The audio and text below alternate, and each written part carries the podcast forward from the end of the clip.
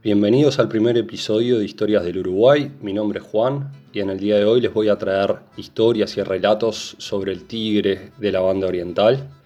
En primer lugar, aclararles que no soy un experto en el tema y aunque he puesto muchas horas y días en la investigación de estas historias, es posible que hayan detalles que, se me vayan eh, o que no sean completamente eh, correctos, pero lo más importante y lo que realmente espero es que, puedan disfrutar como, como, lo hago yo de estas historias y estos relatos del tigre en, el territorio uruguayo.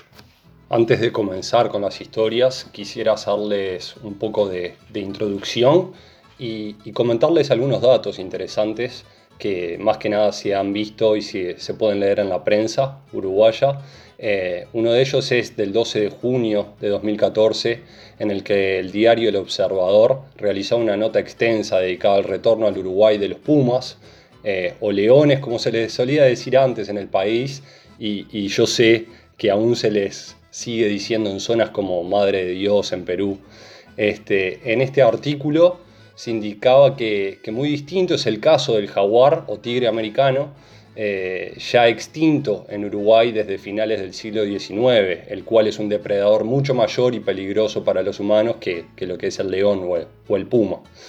Eh, también a principio de este año, de 2021, se encontraron huellas de puma en la playa La Viuda en Punta del Diablo, aunque sus huellas son tan parecidas a la del jaguar que se podría presumir que, que pudiese ser tanto de, puma como, como, de jaguar, eh, la presencia que, estamos teniendo actualmente en el Uruguay.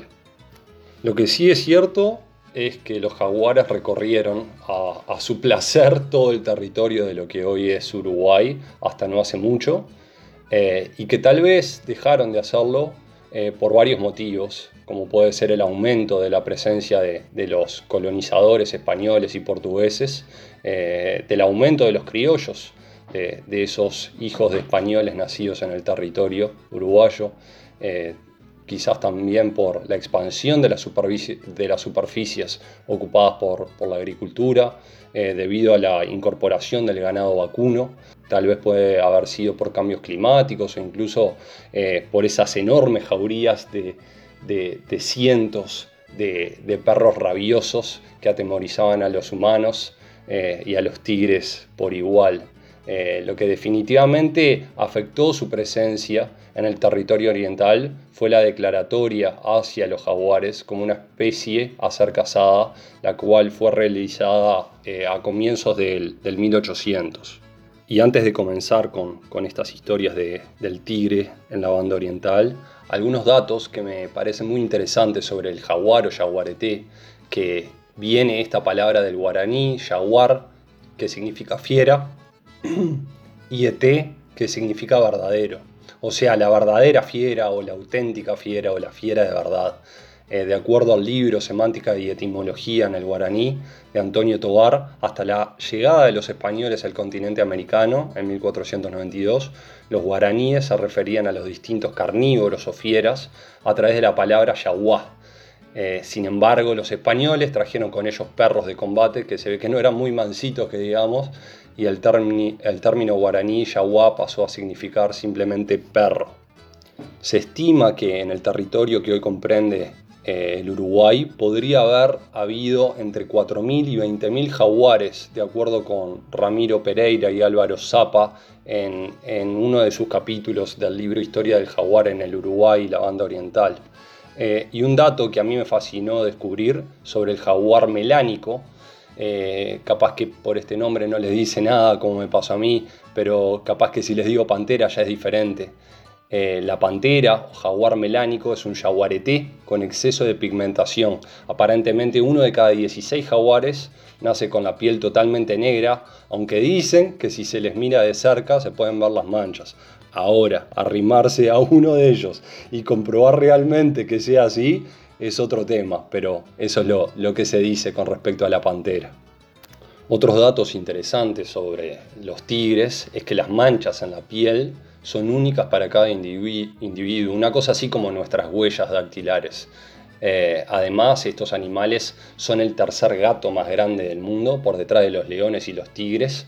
Y un macho puede llegar a pesar unos 80 kilos, en algunos casos incluso casi los 100 kilos, y una hembra generalmente pesa la mitad, y estos animales miden alrededor de un metro y medio de largo en promedio. Sin embargo, a pesar de que no son los más grandes, tienen la mordida más fuerte de todos los, de todos los felinos en el mundo, y cuando atacan van directo al cráneo, a diferencia de los tigres y los leones que suelen atacar al cuello o a la cara para asfixiar a la, presa, los jaguares, eh, sabiendo la fortaleza de, sus fauces, van directamente al, al cráneo y lo destrozan.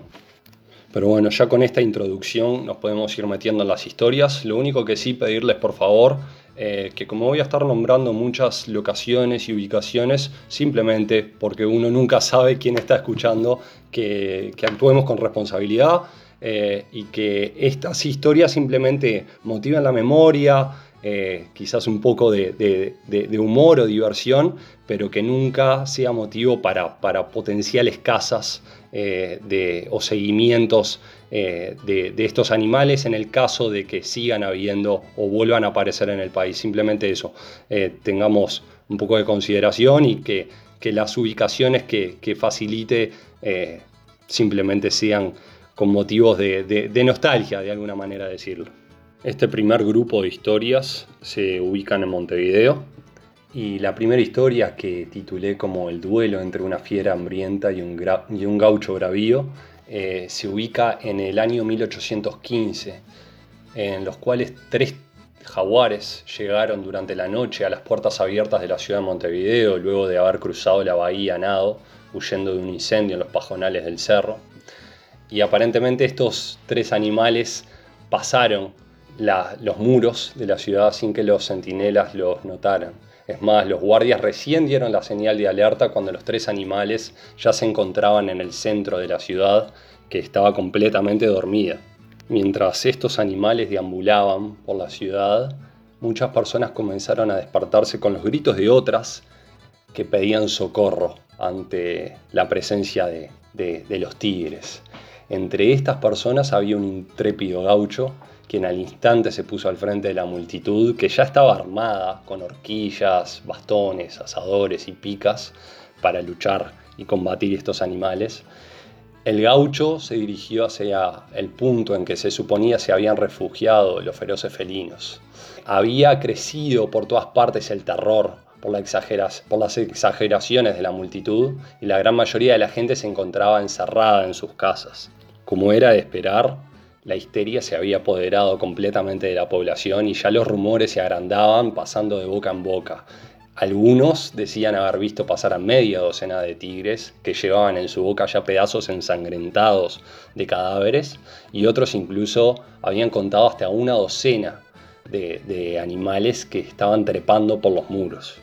Dos de estos tres tigres ya habían penetrado en la ciudadela y se habían echado a la campiña por una muralla poco elevada, mientras que el tercero seguía rondando en búsqueda de seguro alguna víctima pronta para, para llevarla para el almuerzo. Incluso los residentes de la ciudad habían comenzado a apedrear a estos animales e intentar quemarlos vivos. Sin embargo, aquí es donde aparece un bravo gaucho ágil como un ciervo, intrépido como un león, que preguntaba por todas partes en dónde estaba el peligro. El gaucho, al frente de toda esta multitud, logró ubicar al tigre y lo enfrentó. Los rumores cuentan que ambos se miraron desafiantemente, dispuestos a atacarse y a defenderse, como si fueran dos archienemigos que por largo tiempo se, se habían estado buscando. El tigre se agazapó, furioso y astuto, y el gaucho caminó unos pasos y se arrodilló con el arma pronta para disparar y ultimar a tal salvaje animal. Sin embargo, en ese momento una puerta se abrió y eh, la fiera se precipitó hacia allí, atacando con sus uñas de hierro a la mujer que, que justo abría esa puerta. La mujer que acababa de despertar y llevaba en sus brazos a su hijo, intentó escapar del ataque del animal, pero quedó atrapada en un rápido movimiento del tigre, el cual comenzaba ya a desgarrarle el pecho. Eh, sin embargo, logró tirar y arrojar a su hijo eh, detrás del mostrador y salvarlo del ataque del animal. El público definitivamente entró en pánico al ver esta escena, excepto por una persona, el gaucho, que se colocó en la puerta misma de la casa y por medio de un estrepitoso grito llamó la atención del jaguar, que tenía ya las fauces abiertas prontas para devorarle el pecho a la mujer. El animal sorprendido se detuvo, exhaló un ronco bramido, indignado por la interrupción, abrió lentamente sus labios y exhibió sus agudos y cortantes dientes. El gaucho, manteniendo la calma y con un movimiento lento, separó su mano del fusil y le hizo señas a la aterrorizada multitud para confirmarles que el enemigo le pertenecía a él.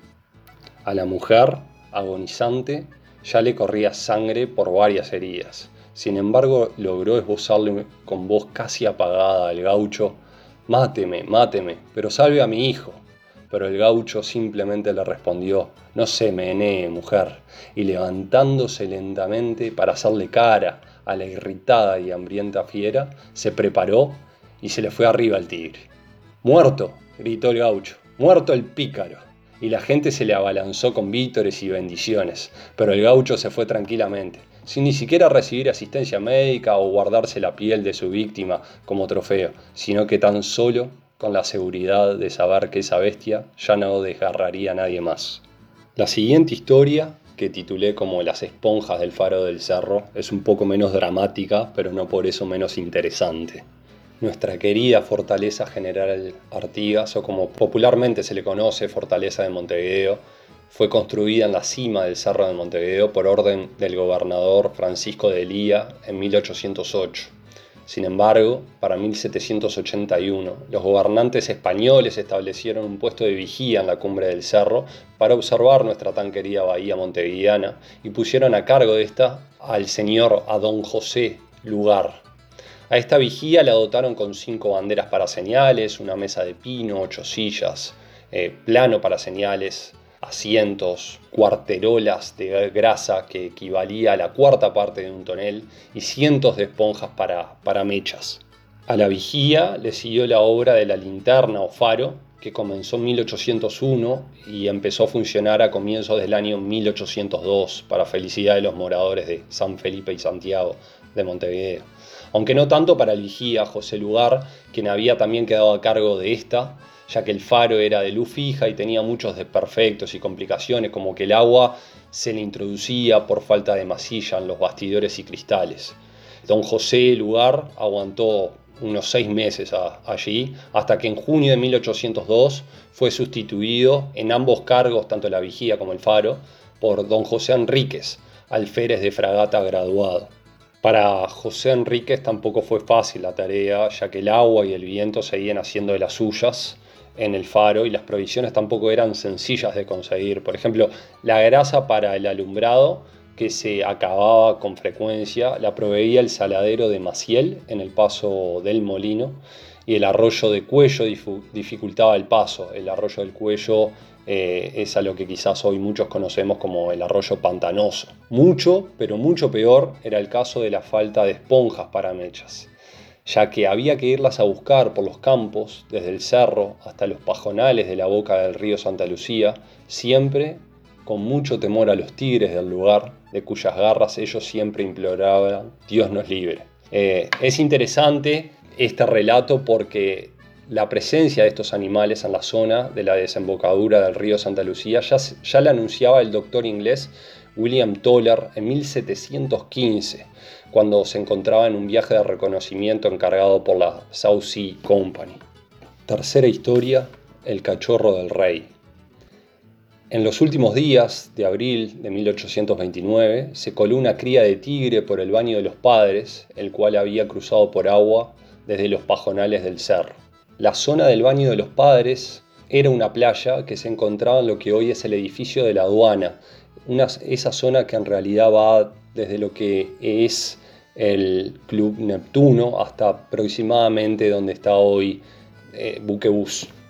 El tigre saltó el cercado del corralón de Soto, ubicado en la calle de San Luis, y allí se metió a la ciudad y comenzó a deambular hasta que fue descubierto por un lechero, quien lo divisó metido en una cloaca del foso de la batería de San Pascual. Se le dio aviso a la guardia del muelle, aunque también acudió mucha gente curiosa al acontecimiento. La guardia y algunos vecinos de la zona comenzaron a acecharlo para darle fin, pero muy astuta la bestia, saltó la tapia y ganó el despoblado que existía en los fondos del Hospital del Rey, donde ahora es la esquina de Zavala y 25 de agosto. Finalmente se le dio muerte al animal y luego le sacaron la piel, la cual fue vendida. Continuando con los reportes que han habido sobre ingresos de tigres provenientes de, la zona del cerro y pajas blancas, la siguiente historia, que podríamos llamarla la jauría de seis, es un, es un relato mucho quizás más conocido, el cual realiza Isidoro de María sobre esta visita de seis tigres a la ciudad de Montevideo en el año 1813. Estos tigres que provenían de la zona de Pajas Blancas, atrás del cerro, y eran tan indeseados en la ciudad que su visita fue completamente mal recibida. Los seis tigres ingresaron una noche cruzando a nado la bahía desde la costa del cerro. Aparentemente hubo un gran incendio en los pajonales de aquella zona y esto los habría puesto en huida y dispersión.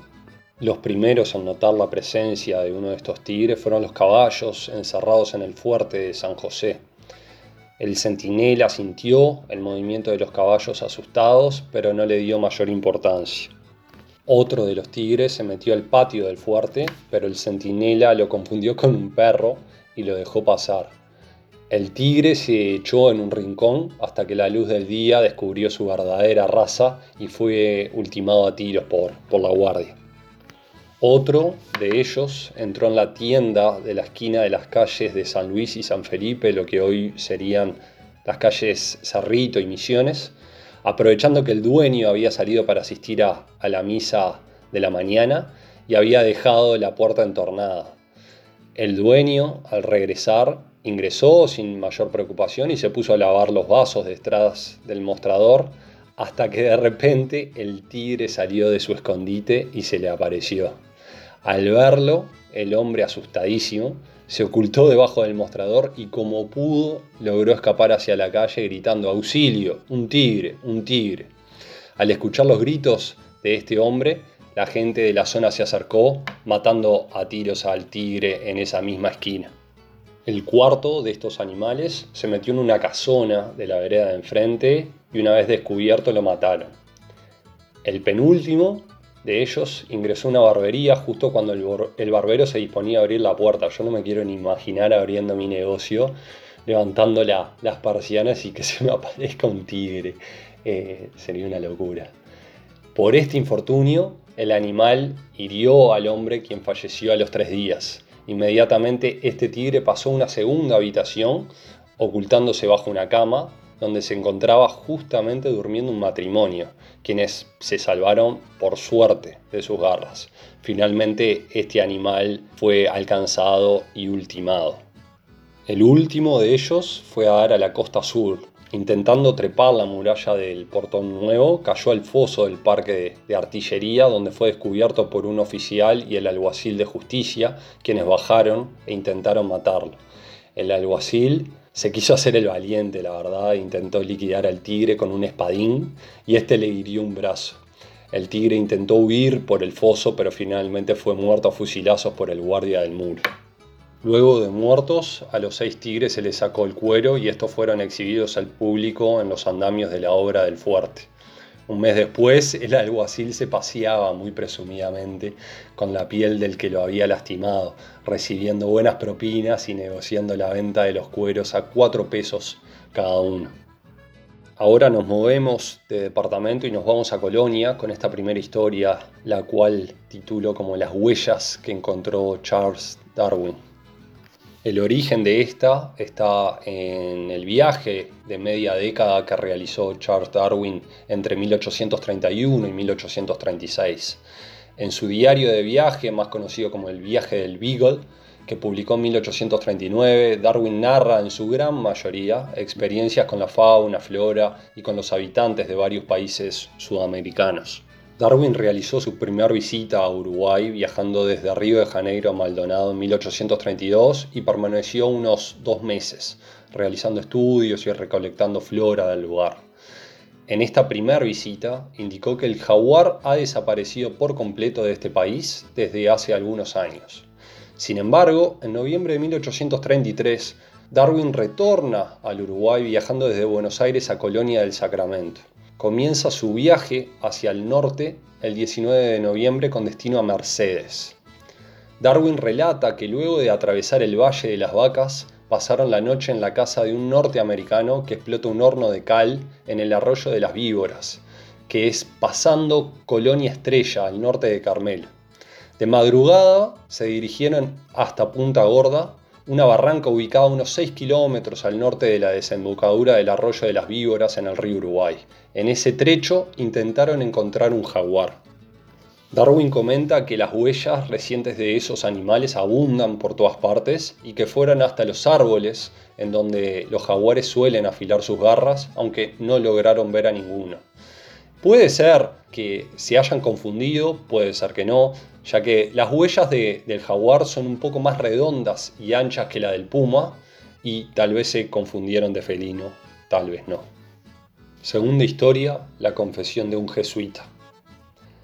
En 1729, el padre jesuita Cataneo realizó una expedición por el río Uruguay, por las zonas que van de lo que hoy es Colonia hasta, hasta Salto, y comentó haber visto un bosque continuo en ambas márgenes del río, y a su vez la presencia de jabalíes, papagayos y tigres, que suelen estar echados en la playa mirando las balsas pasar.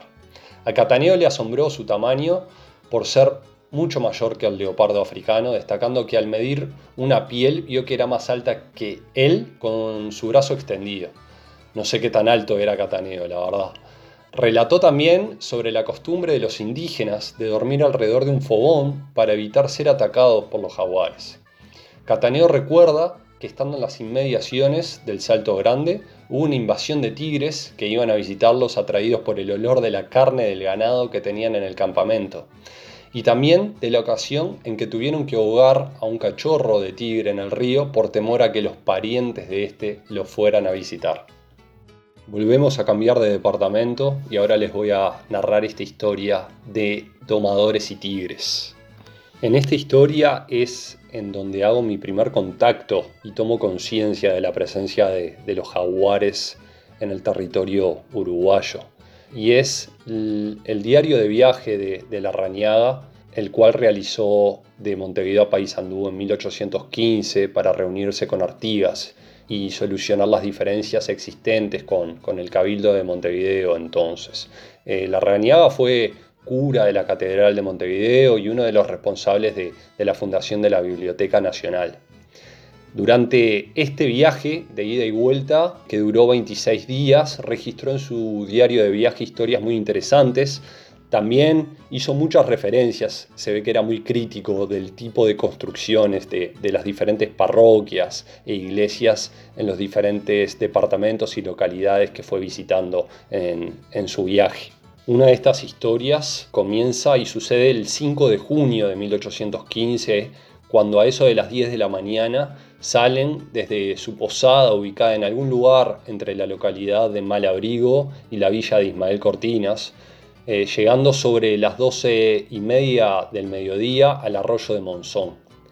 La Rañaga relata que el paso era bueno y que al cruzar el arroyo don Antolín Reina les informó que ya estaban en sus estados. Rañaga aprovecha para comentar que cada estancia de esas tenía tantas tierras que superaban en extensión a muchas provincias y repúblicas de Europa.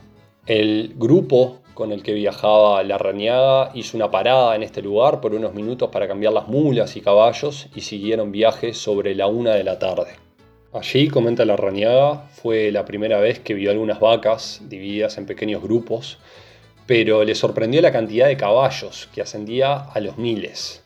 Para la Rañaga este fue un espectáculo completamente único y nuevo, no solo por la cantidad, sino porque lejos de huir de ellos, estos caballos salvajes, que indica ya se les conocía por el nombre de baguales, venían desde largas distancias a reconocerlos. Los peones y su escolta eran todos hombres de campo y no pudieron contenerse. Sacaron sus boleadoras y lazos y corrieron tras los baguales como unos galgos, relata Damaso y añade que esta caza es para ellos tan divertida como correr tras un jabalí en Europa.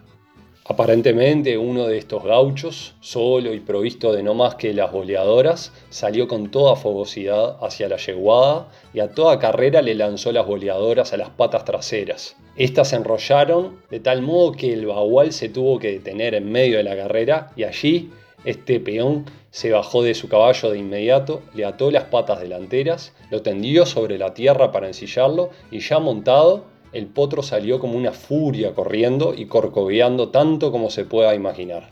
Así dice, se divertían y hacían que transcurrieran más rápido las horas de sus largas jornadas de viaje.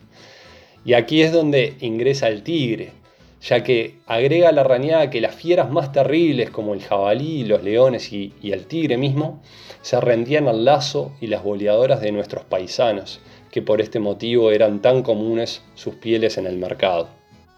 Volvemos a cambiar de departamento, vamos a Rocha y comenzamos con el temor de la guarnición. El historiador Horacio Arredondo, en la revista Amigos de la Arqueología, publicada en 1955, cuenta que en el fuerte de San Miguel ululaban los tigres de manera terrible. Cuenta que durante más de 30 años la guarnición del fuerte estuvo materialmente sitiada por estos temibles representantes del reino animal. Nadie podía alejarse a más de un par de cuadras de la muralla ni durante el día. Era tan peligroso alejarse de la guarnición y tal el temor y efecto en la moral de los soldados que el comandante tuvo que pedirle al virrey del Río de la Plata autorización para suspender las rondas nocturnas porque todos los meses había pérdida de vidas humanas, las cuales llegaron a ser numerosas a lo largo del tiempo. Cuando se inició la restauración del fuerte, y se comenzaron a retirar los escombros del pozo de agua, ya estamos hablando en tiempos más modernos, apareció un cráneo de tigre. Y ahí es cuando comienzan las suposiciones, ya que tal vez fuese arrojado allí o cayó y se ahogó al intentar aproximarse para encontrar agua. Lo que sí es claro es que los jaguares eran residentes permanentes de la zona. Para la siguiente historia, a la casa del centinela, nos movemos unos kilómetros, pero continuamos con relatos que hace Horacio Arredondo, quien redescubriera la fortaleza de Santa Teresa, quien nos cuenta que también allí en Santa Teresa abundaban de forma extraordinaria felinos feroces como los pumas y que en el camino de ronda, el espacio que hay entre ambos muros de la fortaleza, se podía notar de forma evidente la enorme cantidad de tigres existentes. Aparentemente era tal su presencia y ferocidad que obligaron a suspender también las rondas nocturnas por este veredón, ya que cada tanto, y aunque los soldados del rey iban armados y estaban prevenidos y preparados, los tigres hambrientos saltaban inesperadamente en la oscuridad de la noche y huían hacia el monte con un soldado entre las fauces. Y es tal vez esta preocupación, temor o realidad del momento que haya generado la próxima historia que se comenta como una leyenda, pero que tal vez no lo sea, sino que tal vez simplemente sea una historia que realmente pasó. Y para, para esta historia tenemos que ir a la, a la Cueva del Tigre, ubicada entre el Parque Nacional San Miguel y la Villa 18 de Julio en Rocha, ya que se dice que allí hasta el día de hoy se pueden encontrar muchas marcas de, de garras de jaguares en las piedras. La leyenda cuenta que un esclavo aceptó el desafío de matar al tigre que vivía en esta cueva a cambio de su libertad y para tal motivo simplemente utilizó un facón y un poncho envuelto en su brazo a modo de protección. Realmente no me puedo imaginar tener que luchar contra un jaguar simplemente con un facón, por más largo que sea, y con un, poncho envuelto en mi brazo. Por eso que, que tal vez simplemente sea, sea una leyenda. Esta siguiente historia en la que posiblemente Uruguay le deba su existencia al perdón de, un tigre, realmente me dejó muy sorprendido cuando, cuando la leí y me enteré por primera vez. El coronel Ramón de Cáceres, soldado del ejército artiguista, relata en sus reseñas históricas y memorias escritas en 1850 algo que sucedió en 1818. De Cáceres cuenta que José Gervasio Artigas marchaba con una división de 800 hombres con el fin de sorprender una fuerza de los portugueses acampada en las inmediaciones de Santa Ana. El ejército acampó al anochecer sobre la costa del Mataojo en un lugar que llamaban la Herrería. Empezó a llover y le hicieron a Artigas un ranchito, una choza de, de arcos cubierto con cueros para que se pudiese acostar. Artigas ya en ese entonces tenía aproximadamente unos 54 años. Dicen que don José Gervasio acostumbraba a tener siempre media docena de perros, unos, unos cuscos, que dormían con él y que durante esa noche se agazaparon debajo de su poncho cuando empezó la lluvia. Artigas ya estaba en pleno sueño, me imagino que ideando sus próximas batallas, cuando sintió que le olfateaban los pies varias veces. Creyó que era un zorro e intentó espantarlo haciendo un movimiento con el pie. Sin embargo, al poco rato sintió un enorme peso sobre su cuerpo y un fuerte olfateo sobre sus costados. Entonces, ya un poco molesto con, este olfateo constante, se destapó, sacó la cabeza del poncho y en ese momento vio que lo que tenía encima no era un zorro, sino un tigre. De Cáceres dice que se incorporó de golpe y echó al tigre con rancho y todo. Al grito de, de, Artigas se levantaron todos los que estaban a su alrededor y el tigre huyó inmediatamente hacia el monte, por supuesto llevándose con él un trofeo para compartir, me imagino, con los otros tigres y este trofeo había sido uno de los, de los cuscos de, Artigas. Acá la, la, pregunta que es impresionante es ¿qué, hubiese pasado si se hubiese comido al prócer del pueblo oriental y no al, cusquito? Eh, si se hubiese equivocado de, carne para probar y qué, qué, obviamente qué sería del Uruguay que conocemos hoy si, realmente la, presa hubiese sido otra, ese efecto mariposa que muchas veces uno piensa de determinadas situaciones aleatorias. De Cáceres cuenta que, a los años se, se, volvió a reunir con Artigas ya en Paraguay y antes de morir el general recordaba que estas fieras por suerte prefieren la raza canina a, la humana. Así que bueno, una, una tranquilidad para, para todos creo. Esta penúltima historia en Rocha, a la que voy a llamar Hacete un tigre de mascota, proviene de la revista histórica rochense y sucede en 1883 en la estancia Rincón de la Paja, un establecimiento rural de 8.000 hectáreas, ubicado a unos 15 kilómetros aproximadamente al norte de Lascano. El dueño de, de estos campos era don José María Moreira, quien disfrutaba de la caza de tigres en sus amplias extensiones de tierra. Moreira no solo cazaba por deporte, sino que también preparaba las pieles y las enviaba a Montevideo para la venta. Eh, cuando Moreira le, le, daba muerte a una hembra con crías, solía llevarse a estos pequeños jaguares para criarlos en su estancia. Y así es como sucede esta historia, ya que llegó a tener una hembra que había crecido en su estancia, la cual andaba suelta por la casa y jugaba con todo lo que encontraba a su paso, tal fuera una mascota. Un día, la esposa de Moreira dejó a su beba de tan solo unos meses durmiendo en su cuarto y se fue a la cocina a preparar el almuerzo de todo el personal, pero olvidó cerrar la puerta. En determinado momento, la bebé comenzó a llorar con mucha intensidad y la esposa de Moreira corrió hasta la habitación para ver qué, qué era lo que le estaba sucediendo y en el instante en el que entró se topó con la imagen de la tigresa lamiéndole la cara a la bebé de pocos meses.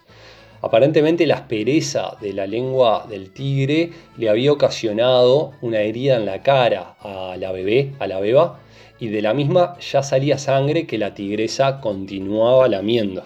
Doña Mamerta Medina, la esposa de Moreira, intentó sacar a la niña de allí, pero el animal se mostró sumamente agresivo, a tal punto que le tiró un zarpazo que doña Mamerta logró evitar, tan solo ocasionándole un pequeño corte en, la ropa. Mamerta volvió a intentar rescatar a su bebé, por supuesto, y tomándola entre los brazos comenzó a retroceder lentamente hacia la puerta sin dejar de observar de forma directa a la fiera. Cuando logró salir, con su beba encerró a la tigresa en la habitación, la cual permaneció allí hasta que el personal de la estancia llegó y lograron reducirla sin matarla. La sacaron de la residencia y la ataron a una estaca de metal con una cadena y un fuerte collar. Eh, se cuenta que permaneció un tiempo más ahí hasta que la trasladaron hasta una finca en Lascano, que hoy en día esa finca se encontraría en el predio en donde se encuentra el supermercado El Dorado. Y para la penúltima historia en Rocha, una tortura Santos, tenemos que seguir conectados a José Moreira. Moreira aparentemente era un tigrero bastante conocido en la época y a tal motivo se ve que había realizado buenas conexiones, ya que le envió de regalo un tigre a Máximo Santos. El presidente de la República mandó hacer una jaula de hierro con una entrada lateral para, para este regalo que había recibido. Durante la agitación política del país en 1886, Máximo Santos, ya como presidente interino, sufrió un atentado contra su vida. El teniente Gregorio Ortiz le disparó varias veces, pero aunque herido de gravedad, no logró ultimar a Santos. Ortiz terminó suicidándose y se cree que esto fue porque se corría el rumor que Santos solía arrojar a sus enemigos y opositores a la jaula para entretenimiento del tigre. Los rumores decían que la tigresa estaba tan acostumbrada a la carne humana que cuando sentía la presencia de seres humanos se ponía muy agresiva. También se comentaba que metían a estas personas por la noche y recién volvían a la mañana siguiente a recoger los huesos que habían sobrado. Se dice que solo una persona sobrevivió a la tigresa de, de Santos y a ese hombre se le conocía como Quevedo. La historia cuenta que cuando este hombre notó que lo iban a meter a la jaula del tigre, se hizo de alguna manera con un pedazo de madera y lo escondió entre sus ropas. Quevedo aparentemente se defendió con este palo de la tigresa durante toda la noche, lo cual debe haber sido eso peor tortura, me quiero imaginar. Y cuando los colaboradores de Santos Llegaron a la mañana siguiente, se sorprendieron al ver a Quevedo vivo sentado en una, en una esquina de la jaula y a la tigresa un poco indiferente y un poco ofendida en la esquina opuesta de la jaula. En recompensa a su valor, Máximo Santos ordenó ponerlo en libertad. Y la última historia que tengo de, de Rocha es sobre la primera referencia que hay del tigre en el territorio que hoy como, conocemos como territorio uruguayo. El sábado 14 de octubre de 1531, el explorador portugués Pero López de Sousa hace esta primera referencia del jaguar en el territorio uruguayo.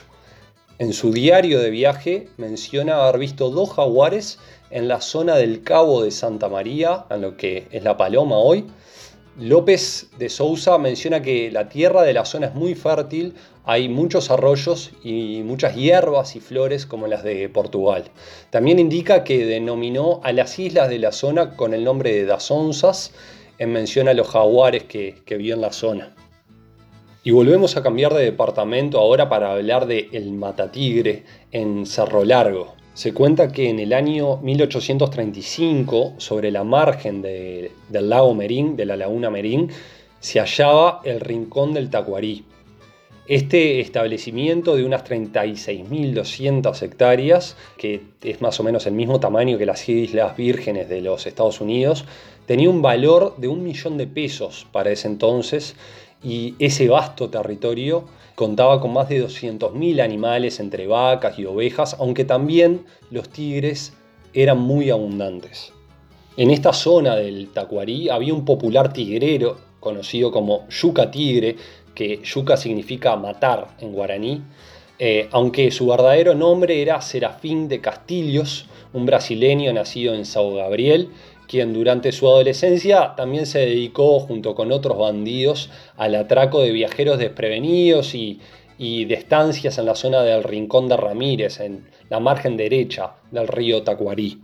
Se cuenta que el dueño de los campos del Rincón del Tacuarí le entregó el trabajo de la casa de estos felinos a Yuca Tigre, quien en el correr de un año mató 105 fieras, cobrando 3 pesos por cabeza y usando valores al día de hoy, 2021, Yo calculé que el dueño de estos campos le habría pagado algo así como unos 43 mil dólares, unos 35 mil euros por, por matar y liquidar a estos 105 tigres. También buscando información vi que los tigres era el animal que más se pagaba por su caza, prácticamente el doble de lo que se pagaba por una cabeza de jaguar que por una cabeza de puma. Y hacemos un último cambio de departamento y nos vamos a Canelones para hablar del tigre y los 40 gauchos. En 1808, el viajero francés Julien Mellet comenta que en la ciudad de Canelones, el Canelón, decía en, en francés, existe el comercio de diversos artículos, pero considera como el más importante el de pieles de tigre, que se encuentran en los alrededores y son de la mejor calidad.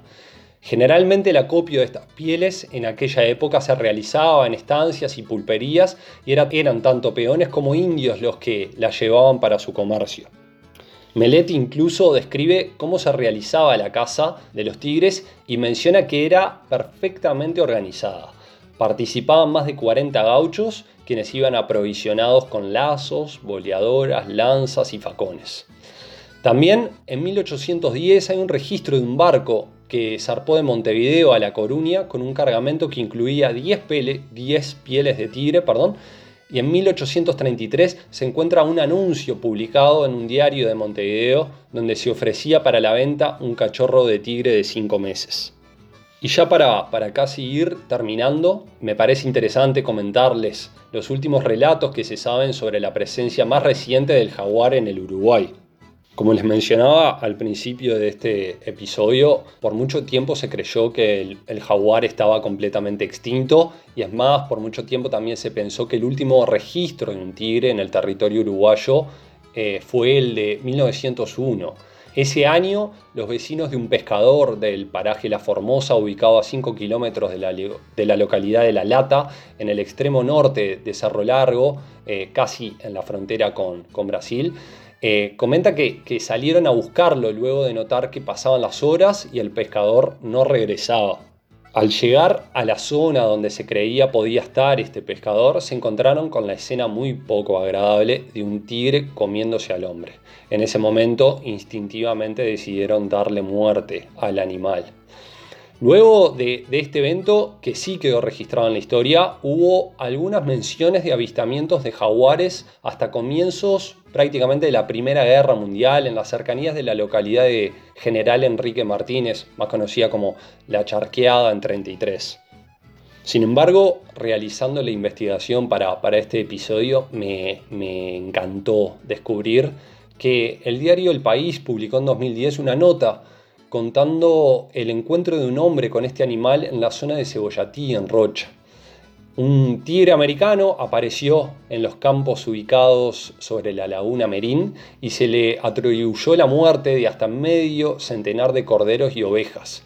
Un trabajador rural del establecimiento José Terra, ubicado a 25 kilómetros al este de Cebollatí, logró sacarle una foto a este gato grande de cola anillada cuando fue atacado por cuatro perros y emprendió una rápida huida trepando hacia la copa de un árbol. Yo vi la foto, se ve un poco borrosa, por supuesto estábamos hablando de 2010, los celulares no, eran lo mismo, pero es impresionante realmente ver, ver al animal y, uno sentir que, estaba ahí, que está, que está en nuestro país o que ha estado eh, y realmente me parece fantástico. También muy interesante me parece este último relato y avistamiento, ya que aunque con casi 230 años de diferencia, esto de alguna manera coincide con lo que José María Cabrer, un ingeniero militar del Virreinato del Río de la Plata, nació en Barcelona y encargado de trabajos de demarcación geográfica, mencionaba en su diario el día 18 de diciembre de 1784. Cabrer relata que en la costa de la laguna Merín y próximo al arroyo San Miguel encontraron una pequeña canoa abandonada de contrabandistas, la cual estando en buen estado fue recogida por la partida portuguesa. El 18 de diciembre, en uno de los bosques de las costas, hallaron ocho tigres, de los cuales se mataron cinco, con las escopetas y el auxilio de perros, y para tal fin fue necesario prender fuego en la zona para que salieran del bosque. Es curioso notar que, aunque hoy en día no asociemos la palabra tigre con jaguar, es muy importante tener presente que cada arroyo, paso, cañada, cuevas que hay por todas partes del país, incluso deltas e islas, cualquiera de estos que tengan la palabra tigre denota la presencia de este animal en, la zona. Este, lo cual me parece muy interesante y, estaría bueno volver a, revivirlo y, utilizarlo a modo turístico y para recordar, recordar la, presencia de este animal en nuestro país. Y casi llegando al fin de este episodio y antes de comenzar con la última historia, algo que me pasó a mí eh, hace tres años, pedirte que si llegaste hasta acá y te gustaron estos relatos, si conoces otras historias de tigres o simplemente si querés sugerirme alguna historia para los próximos episodios, eh, puedes visitarme en mi página en Facebook, Historias del Uruguay, y también que si te gustó y tenés ganas, podés compartir este episodio con quien más quieras. Y si estás en Uruguay, nuevamente aprovechá y salí a hacer el turismo del tigre. Ahora sí, como historia de cierre, estas son algunas historias que me pasaron a mí hace unos tres años. Estuve viajando y tuve la oportunidad de pasar prácticamente más de una semana en la zona de Puerto Maldonado en Madre de Dios, lo que es la selva sur amazónica del Perú, cerca de la reserva Tambopata. Esto fue en 2018. Eh, yo llegué a un, alojamiento, por supuesto con muchas ganas de, descubrir más sobre la fauna y flora, principalmente sobre la fauna de, amazónica. Y conversando con el dueño del hospedaje, eh, un día me contó que, que, bueno, él tiene algunas plantaciones de nueces de Brasil y que para ir a recogerla se tiene que adentrar mismo en el monte, como lo dice, como me lo decía él. Una vez venía cargando, me cuenta, dos bolsas de unos 50 kilos cada una con, con estas nueces al hombro y por supuesto venía agotado y mirando hacia abajo porque prácticamente las podía levantar. En un momento era tal el calor y, y la larga caminanta que las tuvo que bajar y en el momento en que las bajó, me comenta que cuando levantó la vista, frente a él había un jaguar, que lo tenía a unos 10, 12 metros. Dice que en ese momento se, le, congeló la piel y que aprovechando esta historia me quiso hacer recomendaciones por algún motivo. Me dijo que al jaguar eh, no hay que correr porque si corres, inmediatamente te convertís en su presa. Él te automáticamente te convierte en una presa a la que hay que cazar. Sin embargo, tampoco hay que atacarlo porque si el animal se siente atacado, se, defiende y es un animal, como ya lo mencioné al principio de este episodio, sumamente fuerte y agresivo. Eh, lo único que me dijo fue que en ese momento atinó a sacar lentamente el machete que tenía para abrirse paso en la selva y que el jaguar lo miró. Se miraron mutuamente, se analizaron y él simplemente atinó a dar unos pocos pasos para adelante para que el jaguar supiera que él no le tenía miedo, lo cual era mentira, estaba muerto de miedo, eh, y que el jaguar, después de analizarlo por unos minutos, simplemente decidió ignorarlo, darse vuelta y meterse para, para el monte. Luego, mi historia, lo que se da es que a los días de esto y de hacer varios recorridos con él en la, en la zona, me comentó de que había un lugar para hacer avistamiento de pájaros a unos 2-3 kilómetros para adentro del monte de donde estaba su hospedaje, bastante alejado de la zona de Puerto Maldonado. Porque no, dije, no tenía nada más para hacer y me pareció que estaba precioso para salir a conocer, a pasear y ver. Y bueno, salí, salí a caminar a mitad del día y comencé, comencé a ingresar por este sendero, el cual ya a los 20 metros te tapaba, te absorbía dentro de lo que era el verde eh, y las plantas y los árboles enormes de, de la zona. Comencé a caminar mirando plantas, viendo una pequeña plantación que era de bananas creo que al principio, pero ya a los 200-300 metros, simplemente siguiendo el camino, tenía que cruzar un breve digamos que un pequeño puentecito. Cuando iba a cruzar, empecé a sentir algo que hacía... En ese momento realmente me, asusté muchísimo, por decirlo de una manera, y no sabía qué hacer. Recordando que, el dueño del hospedaje me había dicho que no corriera, eh, y no sé por qué quise asociar que era una vaca.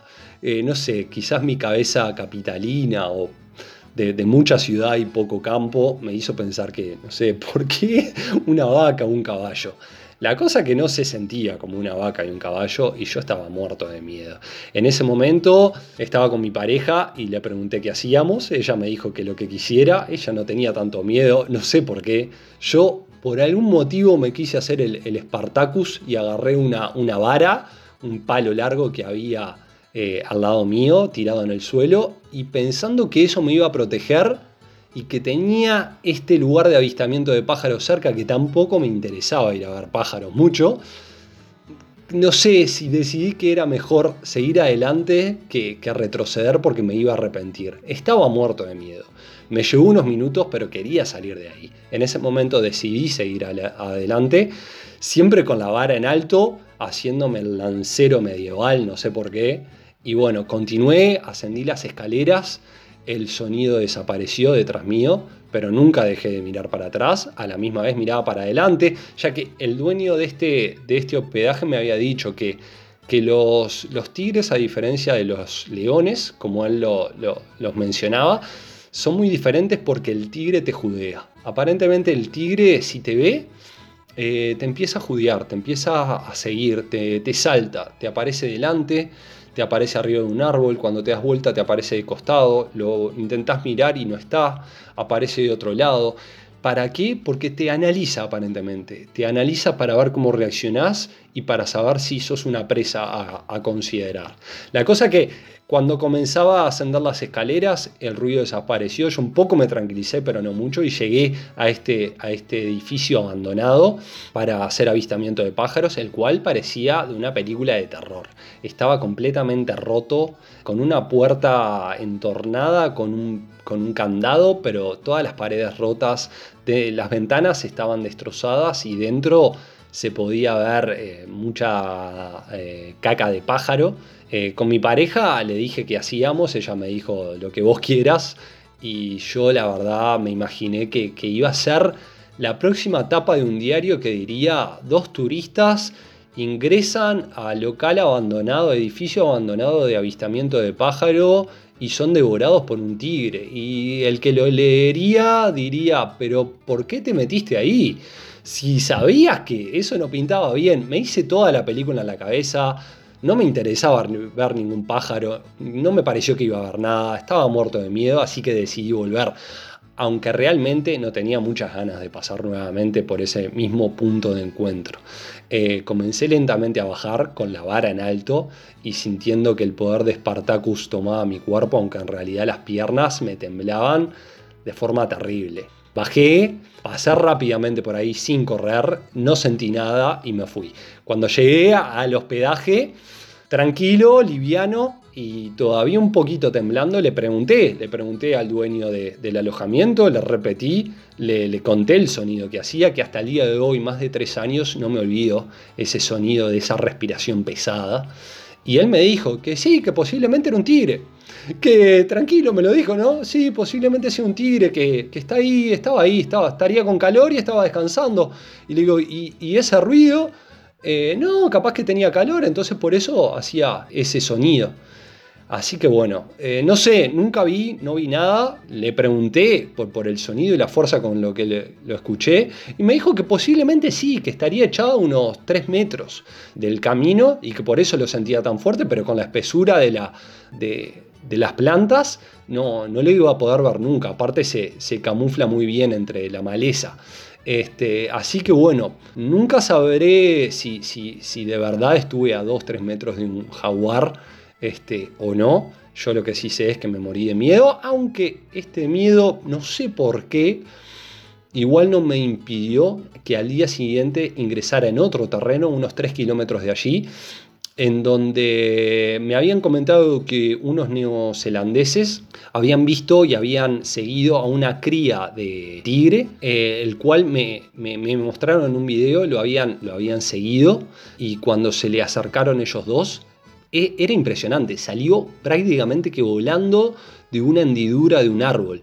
Eh, yo lo tuve que ver el video más de 3-4 veces y era imposible de realmente detenerse a verlo porque fue tan rápido el movimiento explosivo del cachorro de tigre saliendo disparado de, de ese hueco en el árbol que prácticamente costaba identificarlo. Con esta información decidí igualmente meterme en este camino, ya que me habían dicho que a unos a un kilómetro y medio de la entrada de la ruta eh, había una laguna y en esta laguna solía muchas veces ir el tigre. ¿Por qué quería ir a verlo? No sé. Quería verlo, no, pero sí a la misma vez. Lo que sí sé, lo que sé es que ingresé, comencé a entrar a este camino y eran dos pasos para adelante y uno para atrás, tres para adelante, dos para atrás. Y así fui. Miraba para atrás ya a los 20 metros y no veía ni siquiera la ruta. Sabía que si algo me pasaba ahí, nadie se iba a enterar iba a ser simplemente un pequeño almuerzo para una de estas fieras. Pero decidí igualmente seguir. No sé por qué, seguía caminando. Me llevó más de una hora hacer este kilómetro y medio hasta la laguna por el temor que tenía. Los ruidos eran de todo tipo y color. Mis, mis sentidos volaban entre olores, fragancias, este, ruidos, eh, todo, absolutamente todo. Lo que veía era muy limitado porque veía verde, pero estoy seguro que a mí me veían muchos animales. Continué hasta la laguna, este laguito, y no encontré nada, este, más que algunas pisadas, algunas huellas.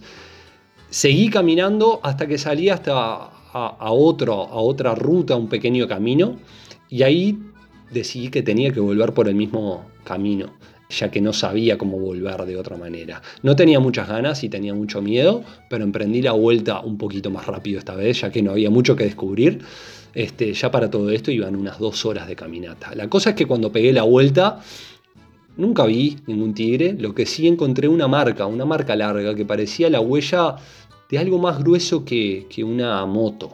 Este, lo único que era todo liso y a la misma vez se metía para, para el monte, se metía para adentro de los arbustos. Tenía determinada impresión de lo que podía hacer, pero preferí volver a hablar con el dueño de este hospedaje y le pregunté al llegar. Él me dijo que lo que posiblemente había visto, con mucha tranquilidad me lo dijo, ¿no? Era la marca de una anaconda. Eh, pero que no me preocupara, que, que era una anaconda chica de unos 3-4 metros solamente. Cuando me dijo eso, los ojos me quedaron como platos. Y le pregunté si esto es una anaconda chica, que es una anaconda grande. Y él me dijo que hacía una semana habían visto en la costa, en el borde de, la, del río, descansando una anaconda de unos 11, 12 metros que se ve que se había comido un capibara, un carpincho y estaba ahí tomando sol y descansando. Así que bueno, me quedé tranquilo de haber visto una chiquita no más de 3, 4 metros. Y hasta acá, hasta acá llega el primer episodio de Historias del Uruguay. Espero que realmente les haya gustado. Este, y bueno, nos vemos pronto, nos escuchamos pronto. Y por favor, cualquier comentario que tengan me pueden contactar a través de la página de Facebook. Un saludo y que pasen bien.